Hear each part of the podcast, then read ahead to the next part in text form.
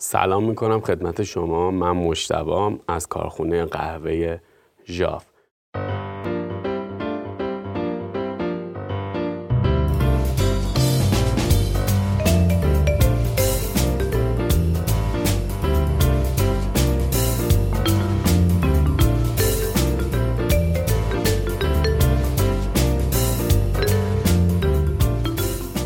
چرا مایع بینابینی یا همون سلری موجود در فیلتر کاغذی قهوه رو میچرخونیم.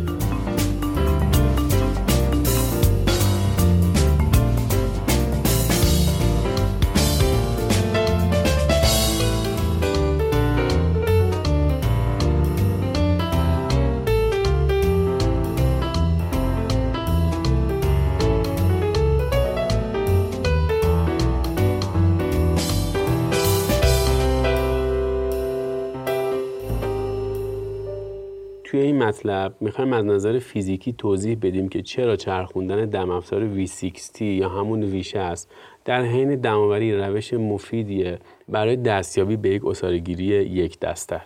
در حالی که چرخش مایع بینابینی قهوه کارآمده نباید اونو بیش از حد انجام بدیم.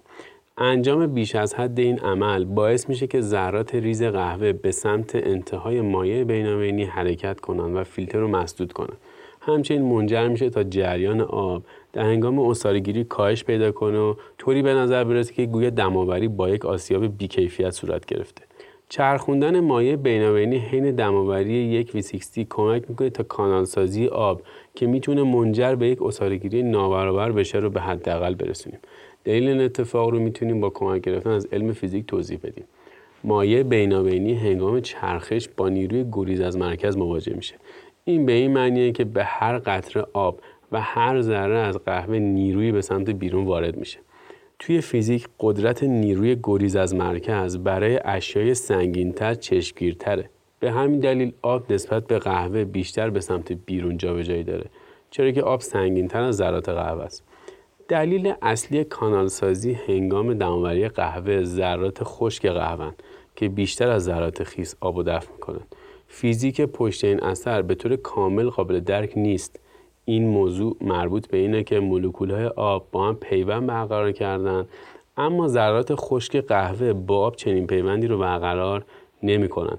توی ریزش اول شاید آب عبور از یک حفره کوچیک در سطح قهوه رو شروع کرده و سپس ترجیح میده تا دوباره از همون تونل عبور بکنه. چون قسمت دیگه بستر هنوز خشک و آب و دفع می‌کنه. توی اغلب مواقع اگر مراتبی رو برای جلوگیری از کانالسازی رعایت نکنیم بستر قهوه باعث به وجود اومدن تعدادی کانال میشه. زمانی که بستر قهوه‌ای که در اون کانالسازی رخ داده رو میچرخونیم توسط نیروی گریز از مرکز به آبی که به سمت پایین تونل های باریک جریان داره نیروی به سمت بیرون تونل ها وارد میشه و آب برخی از ذرات خشک قهوه رو خیس می‌کنه. ترکیب دوباره سابه قهوه با آب در حالت افقی هنگام چرخش به طور کلی کانال سازی رو کاهش میده. چرخش بیش از حد باعث بروز یه سری مشکلات میشه. نیروی گریز از مرکز بر اجسام سنگینتر تاثیر بیشتری می‌ذاره. بنابراین ذرات بزرگتر قهوه با نیروی کشش قویتری به سمت دیواره های ویشست هدایت میشن. توی مایع بینابینی که قهوه با آب ترکیب میشه این اثر توسط نیروی استکاک آب کمی کاهش پیدا می‌کنه. فرض بکنید که می‌خواین روی آب بدوین. نیروی استکاک آبی که به شما وارد میشه حرکتتون رو آهسته تر می‌کنه. به خصوص اگه این کار رو با ایجاد سطحی وسیع مثلا پوشیدن یه شلوار بزرگ انجام بدین. هرچند نیروی استکاک اونقدری قوی نیست تا به طور کامل جابجایی ذرات قهوه رو بر اساس اندازش رو متوقف کنه. در نتیجه ذرات بزرگتر اون به سمت بیرون فرستاده خواهند شد. این موقعیت به ذرات کوچک قهوه فرصتی رو ارائه میده که ذرات بزرگتر از سر راه کنار میرن و ذرات ریزتر در انتهای V60 تنشین میشن. جایی که بدترین عمل کرد توی مسدود کردن فیلتر کاغذی رو از خودشون نشون میدن. این اتفاق به طور قابل توجهی جریان دماوری رو آهسته می‌کنه. مثلا اواخر چند تا ویسیکسی رو به روش پیشخیساندن یا همون pre-wetting به همراه دو مرحله ریزش آب دم‌آوری کردم. و دقیقا بعد از انجام مرحله پیشخیساندن و هر بار ریزش آب چرخشی رو ایجاد کردم. در ابتدا به مدت و قدرت چرخشی که ایجاد کردم توجهی نداشتم. در نتیجه با عدم ثبات در مدت زمان دم‌آوری تقریبا تا 20 ثانیه مواجه شدم که این 20 ثباتی در میزان عصاره‌گیری نیز منجر شد تا 7 دهم درصد. تمام عوامل دیگه از جمله ارتفاع ریزه، سرعت جریان، زمانبندی، اندازه آسیاب، دمای مایع بینابینی و غیره رو تحت کنترل داشتم. بعد تلاش کردم تا انگام ایجاد چرخش زمانشون رو هم در نظر بگیرم. به دنبال این اتفاق متوجه شدم که چرخش های هفت ثانیه‌ای موجب میشن تا زمان پایین آمدن نوشیدنی قهوه یا همون دراوداون به 5 دقیقه و 18 ثانیه برسه.